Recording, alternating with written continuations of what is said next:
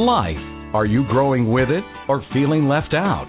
Either way or in between, you're in the right place today with the host of Change Already Your Future, Your Choice, Jillian. She's an award winning author and radio personality. She's warm, she's fuzzy, and she's got an attitude.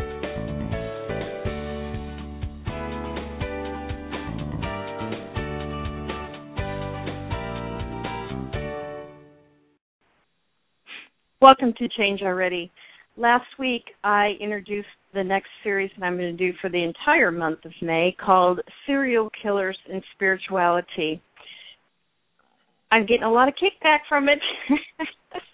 you know, it's a big turn from where I usually go, but you know, I know that the information is a little bit unsettling for a lot of you, but if you really take a hard look at spirituality, when I first started a long time ago, I only wanted to look at the good in the world. I only wanted to talk about the fairies, the angels, the fluffy parts of spirituality. But if you get right down to it and strip it all away, the deepest crevices of the dark avenues is where true spirituality can create, for a better lack of words, miracles or new beginnings for a lot of people the series was kicked off incredible with the last guest that I had last week, Dr. Scott Bonn. He's a professional and criminologist professor at Drew University, and he's written several books. And the one that we want to zero in on again this week, he's going to be my guest once again in a few minutes. I want to talk about his latest manuscript that's due out next year called Monster Dearest Our Macabre Fascination with Serial Killers. Now, try that as a role of destiny in your own life. This week is a follow up piece. If you missed it, I want you to go back because we alluded to the son of Sam, who is David Berkowitz, and Dr. Bonn was able to sit down and have a one on one conversation with this man. And in the show last week, he talked about his spiritual awakening and his spontaneous conversion. And I really want to zero in on that this week. But if you didn't have a chance to listen to that show, go back to Change Already at Blog Talk Radio, or it will be up on my website, JillianMossBackman.com, in a couple days. In between our time together last week and today, I wrote an article on my own takeaways from the conversation I had with Scott last week on Time's Up, and you want to go over to timesupblogspot.com. You can find that on Facebook, my page, or Twitter, or LinkedIn, all those places on the internet. And the name of that article, I named it "With God Everything Is Possible?" question mark. So I want to continue our conversation with Scott Bonn this week, and talk about this son of Sam who now calls himself Son of Hope and this famous serial killer from the 70s. And and what's strange about it is you know how much I like assignments and tell everybody the only way to change is to keep moving and stuff. So last week Dr. Bonn gave me a website and all of us to check out that son of Sam, now David Berkowitz, son of Hope, is writing and conducting business and spiritual work from inside his cell, and he actually writes journals on there. So before I bring Scott back on, I want to read just a small excerpt of what he wrote January 1st, 2013. Listen to this. Over the summer, the media revisited the so called Son of Sam case because this past August 10th was the 35th anniversary of my arrest. Nevertheless, it was painful for me to relive, if only briefly, those terrible days of satanic madness and evil. Now, however, it's time to move on. Unfortunately, there are bad things in my past that cannot that I cannot undo or change. This is true for everyone. Now, listen to this. Every person has at least one thing they either said or done that they regret which cannot be fixed or re- rectified. Wow, that's a big statement. There's a big difference between lying and killing someone, but okay, dude. So far for me right now, it's time to live in the present and to look with the eyes of hope to my future. and I do have a good future, and it all involves serving the Lord no matter where I'm at. Welcome, Scott Hahn. I want to pick up where we left off about Son of Sam and now Son of Hope. Well, thank you, Jillian. It's great to be here again. Yeah, let's talk about your book. Um, I want to get that on air because we always run out of time because it's so fascinating what we're going through. Tell me the exact name of the book, the publisher, and when you think it's going to be out next year. Sure, I'd be happy to do that. The uh, title of the book is Monster Dearest. That's the title. And the subtitle is Our Macabre Fascination with Serial Killers. And um, I'm happy to say that it will be uh, published by Skyhorse uh, Press, and it's scheduled to come out uh, next summer, not 2013, but 2014. Uh, and uh, the you know it's so interesting because it's really as a result of this book that I met David Berkowitz, and uh, the the chain of events were such that you know we're here talking about it now, and and my book really started out as a look at the public's fascination with serial killers and and why we as a society oftentimes uh, develop and and build these people into almost like uh, uh, ghouls of of uh, of monstrous proportions, turn them into almost uh, um, uh, uh, serial killer rock stars. You know, Ted Bundy and Jeffrey Dahmer and and uh, uh, the son of Sam, of course, and and all the way back to Jack the Ripper. You know, they they they become almost mythological in in uh, in many ways. And so, you know, my question was, well, you know, why is that? Why why does this happen? And and what are the processes? And I realized that uh, what better source to ask the question than a couple of uh, very very infamous uh, two of the most notorious serial killers of all time uh, themselves and asked those the questions. And those were, uh, of course, David Berkowitz, the son of Sam, and Dennis Rader, the uh, bind, torture, kill strangler. And uh, w- along the way, in, in talking to Berkowitz and, and uh, getting to know him, and then ultimately spending the better part of a day with him in in his uh, in prison, we uh, you know, I realized that that he's um, you know there's this transformation that's taken place, and he um, is a, a very different person than than the uh, the young uh, brutish uh, uh, man with dead eyes who sat in in in uh, the courtroom and and mocked his uh, victims and so forth. And um, it it really is a uh, the only way I know how to describe it is it's miraculous to sit across from him, look into his eyes now, and and uh, the sense of um, almost child childlike wonder that uh, that that he has and um uh, you know, I am not trained in theology. I'm, I'm uh, certainly not a, a minister or and an expert in in theology in any way, but I really don't know how to describe the um, uh, what I've witnessed, uh, other than to say that it it, it seems miraculous. But um, know, I'm also a big believer that actions speak louder than words. And David has been very active since 1987, since he had his uh, his uh, moment of of transformation.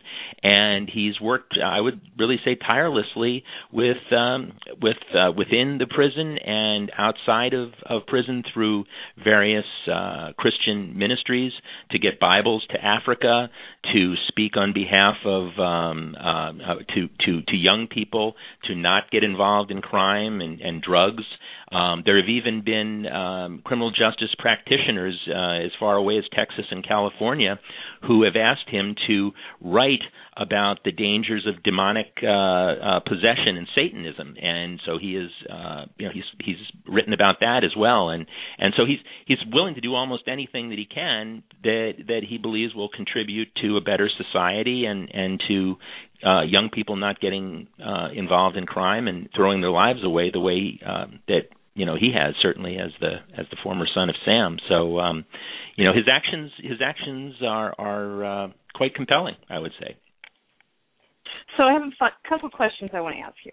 Sure. How does one get a face by face conversation inside prison? How did you even were able to have access to the guy? I imagine he's probably, like you said, this macabre, strange cult figure. How did you personally get invited to meet with the guy?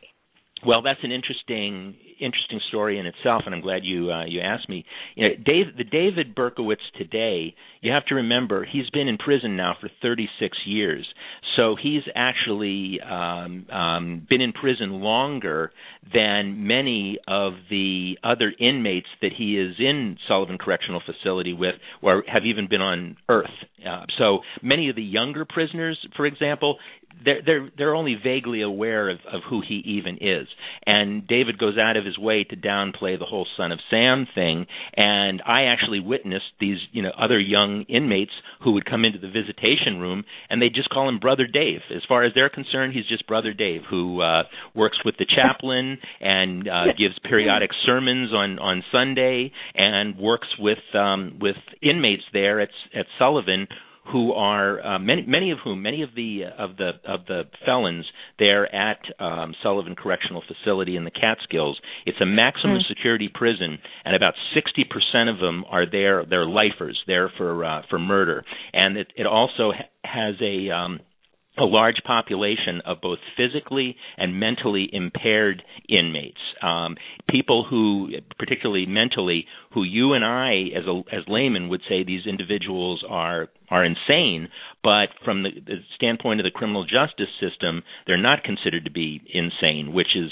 probably a topic for another day. But but uh, from a, a legal standpoint, if you knew that you that your crime was wrong at the time that you committed it, you're not insane, regardless of whether you thought a dog made you do it or uh, you know demonic possession or whatever. Yeah, you, yeah right. You are not you know you're not um, insane. So anyway, okay. Uh, David Berkowitz is the only inmate there at Sullivan who's allowed to be sort of a, um, a peer mentor and a um, uh, mobility guide. He helps them uh, get around. He helps them write letters. He reads with them. He's um, you know he's brother Dave as far as they're concerned, and um, so that's just a little bit of the reality there. He, so he's not in he's not in um, solitary confinement or anything like that. He's in general okay. population now, and mm-hmm. um, so we had been writing for a number of years, uh, and um, it just culminated to the point where uh, the timing was just right and for us to get together and we it turns out we have a, a mutual friend on the outside, a, a, a wonderful lady by the name of Roxanne Torriello, who's a Christian minister, and she has been corresponding with um, D- uh, David and working with him for some time uh, on behalf of ministries in Africa and getting Bibles sent over there. And she's also a friend of mine, and she helped to facilitate the uh, the meeting. And um, so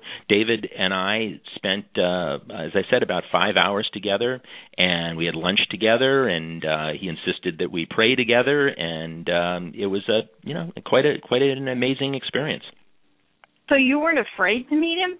I mean, Not at did all. you know about this spiritual conversion that you talked about last week? Mm-hmm. Um, you weren't afraid to meet the guy face to face, even though he supposedly. And you know, by the way, I am starting to come off to your side he may be real. I'm not sure about this yet. I'm holding my for a while to see where we go with all this. Mm-hmm. But you didn't have any fear of meeting the guy face to face then? Well, first of all, I'm a criminologist, so I mean, this is my you know my trade. I right. I, I study crime. I've I've been in a number of, of prisons, fortunately only as a visitor, but I've you know I it's it's an environment that that I'm that I'm uh, you know somewhat familiar with. Um, okay. And and yes, well, the, to answer your question, I I was very familiar with the fact that he's uh, had this transformation, and um, and also I've been corresponding with the man for you know for a couple of years now, frequently via letter, and so you know I had a sense that of you know this change and and his his whole demeanor, the way he expresses himself is is very different, and um, so no, I, I would say to you that um, I really had no apprehensions at all in meeting him. The the most intimidating part of the of the whole experience were the guards at this at this facility. This is a you yeah, know, maximum security, no nonsense prison, and um, and and the guards were not uh, at all um, what uh, uh, thrilled by the fact that I'm a college professor here, you know, doing some research Ooh. and meeting with uh, David Berkowitz. They were they were not impressed at all. I bet not. No. So, and so so they so that was really the most uh, the most intimidating part. I will I will say this the that uh, I mean I didn't know what to expect from from from David, but Right. To answer your question, I wasn't really apprehensive, um, but I didn't expect him to come bounding or bouncing into the visitation room and give me a huge hug the way that he did. I, did, I didn't anticipate that, but that's actually what I, uh, you know, encountered. Is that what he did? Really? Oh yeah. First he gave me a big old uh hearty Oh, handshake and, and then he gave me a manly hug. wow, Scott. I guess that's once in a lifetime thing. You know, are you um going to expound on what he talked about? How much time did he spend on his religious and he considers himself a born again Christian now, right? Oh, absolutely. Yes. He he was raised, you know, the interesting thing about Berkowitz is he um um he was adopted and he was raised by the Berkowitz family his his original name was Falco, but he was raised by the uh Berkowitz uh family, so he was raised in a Jewish home and but he never really took to it. He was not religious at all and so but now he is a born again Christian to answer your question. Yes. So you had this conversation with this guy, this Mhm. infamous, you know. And P.S. My my kids, young kids around me, didn't have any idea who the guy was either. So he's obviously been in there for a while. Mhm. What in your book are you going to talk about that was the comeaways from that? I mean, are you talking about redemption? You know, I've read all the stuff, and the big word is redemption and salvation for Son of Sam, who now calls himself Son of Hope. Is Mhm. that your focus in your book, or is it more your opinion and professional thoughts? What's in the book? Well, it's going to be a combination of of all of that, and thanks for um, asking, Jillian. The uh, I mean, the, the first thing that I'm going to do is is um, answer the question of my book, uh, which is why you know our fascination with with these individuals. What is it about them? And um, and so David gave me a lot of insights into why he thinks the public is fascinated by evil, and um, and why they were fascinated fascinated with the son of Sam, and so forth. Um, but I am going to, of course, segue into this conversion, and which which makes for you know just a fascinating um, uh, uh, addition to to my book.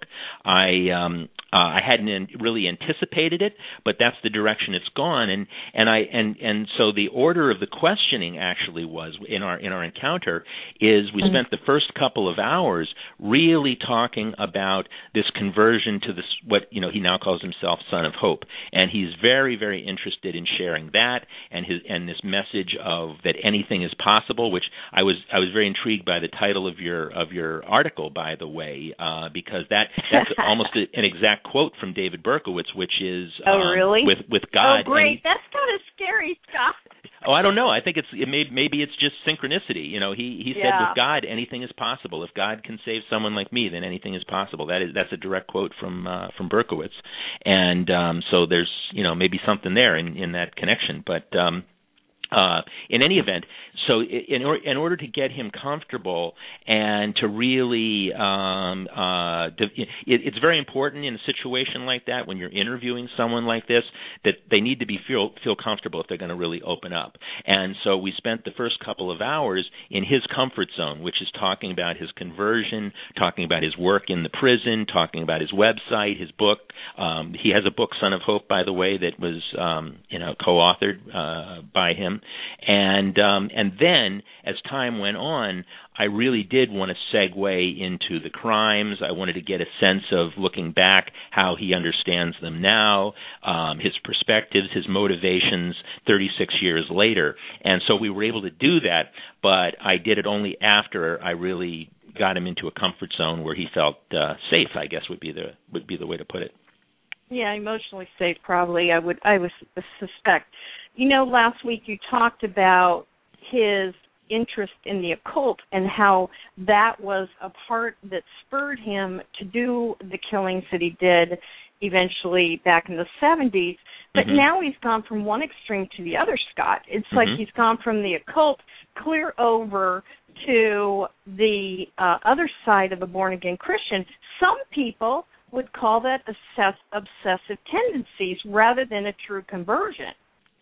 Sure, sure. Well, I, again, you know, you and I were talking about this before the show. The the only way this whole thing makes any sense uh, to to to to even be able to uh, believe it uh, that this Son of Hope conversion is possible, you have to, I, I believe, uh, you have to have a belief in a in a higher power to begin with. If you don't, yeah. then how can you possibly believe that anyone has been redeemed if you don't believe in a redeemer? So that seems like almost a prerequisite for you know for uh, accepting his his premise. But let's say that you do. Let's let's say that you do believe um, in in a higher power, call it God or whatever whatever you want. Well the way David explains it now is that growing up, he was a very empty and uh, fearful and spiritually devoid uh, individual that, that he had this huge hole inside of him. And he was looking for ways to fill it up. And he became a pyromaniac at, at a young age. Um he strangled cats. He he he he, he became violent. He he he just uh, was an, a very unhappy and and um and violent person. He he went into the army uh, at the age of 18 in search of some sort of meaning and direction in his life.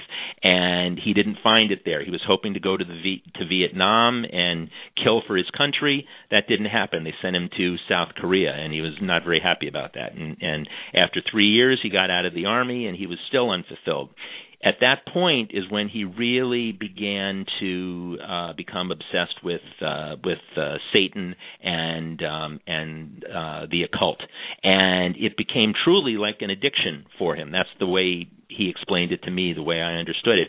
He truly became obsessed, and he somehow it became twisted in his mind that if he killed for Satan, that somehow all of the pain uh, that he was feeling would be lifted and he would be saved by by doing Satan's work. That it, it, became just completely twisted and an obsession in his, in his mind.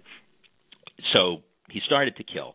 But what happened was is he would have a momentary uh, high or elation, if you will, after the a murder, but then he would sink to a new low almost like a heroin addict who has a high and then um uh, afterwards sinks to a low and has to have the you know the next fix.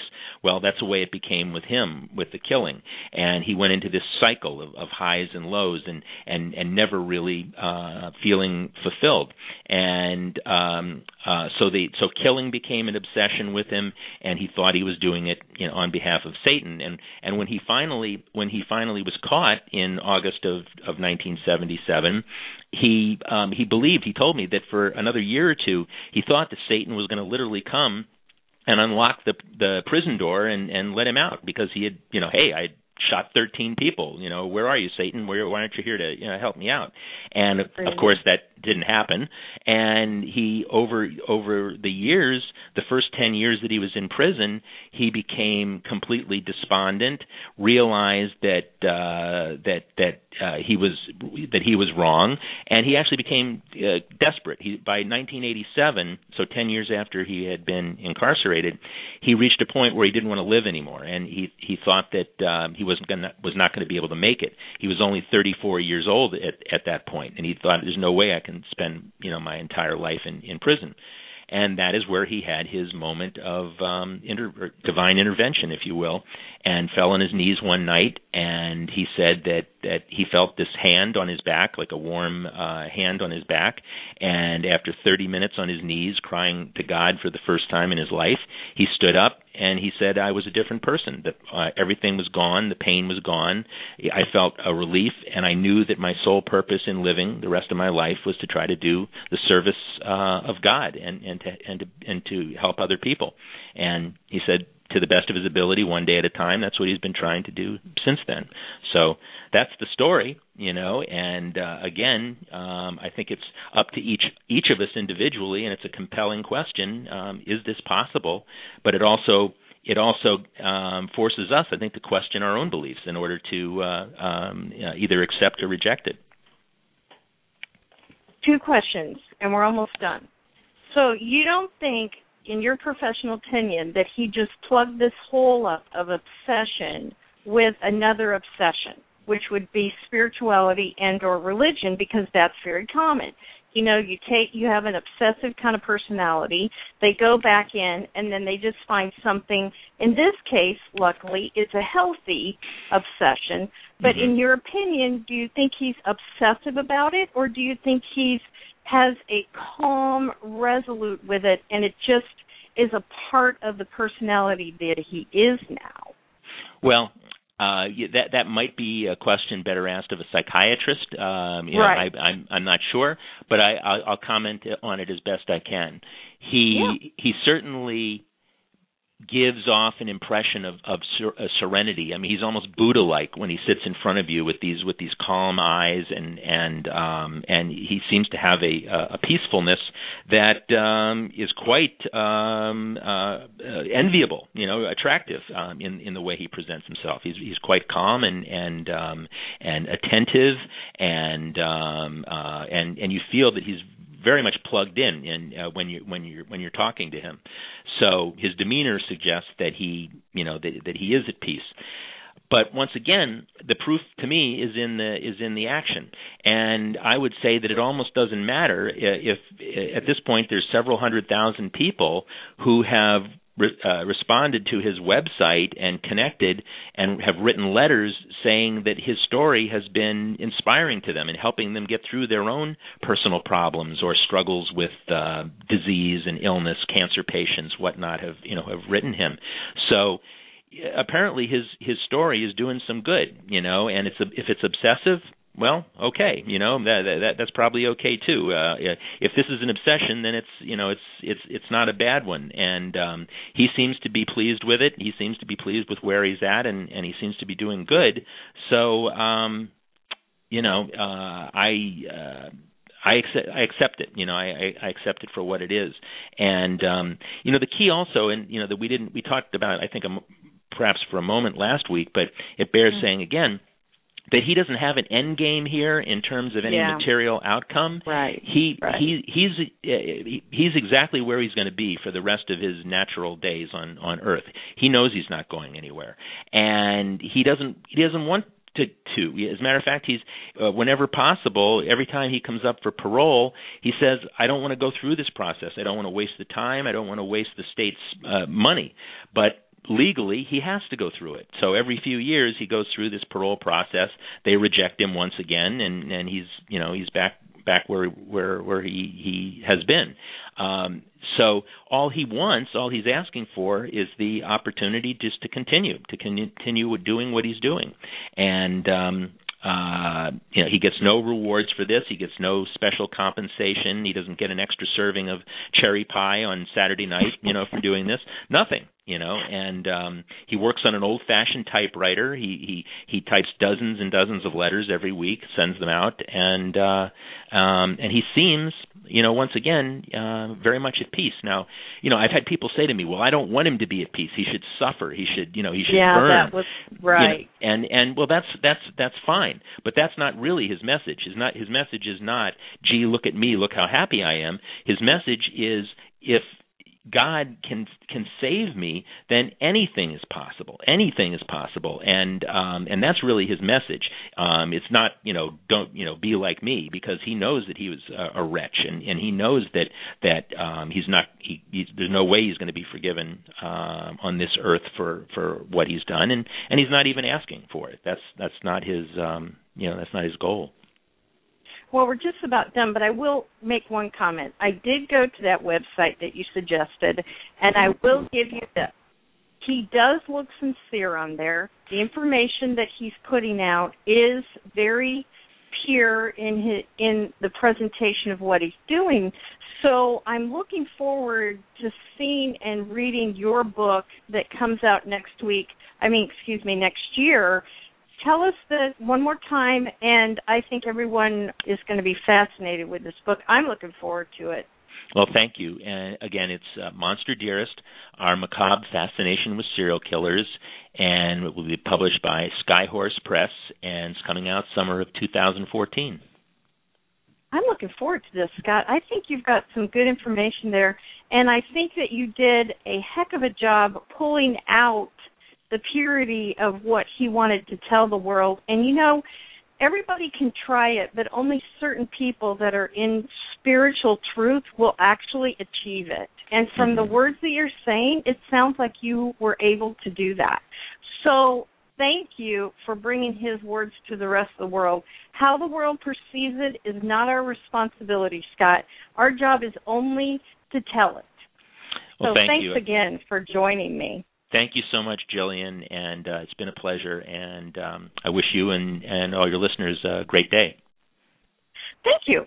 So next week I'm going to have a minister on talking about this this next subject, the same thing of redemption. But remember, between now and then, change doesn't have to be difficult, but it is necessary to grow. See you next time, same time, same place, Blog Talk Radio. Thanks for joining Jillian today. Don't miss her famous at home personal enrichment lessons. You can complete them on your own time to accelerate your personal change. They're simple and nothing like you've experienced before, just like Jillian, warm and fuzzy with an attitude. So change already.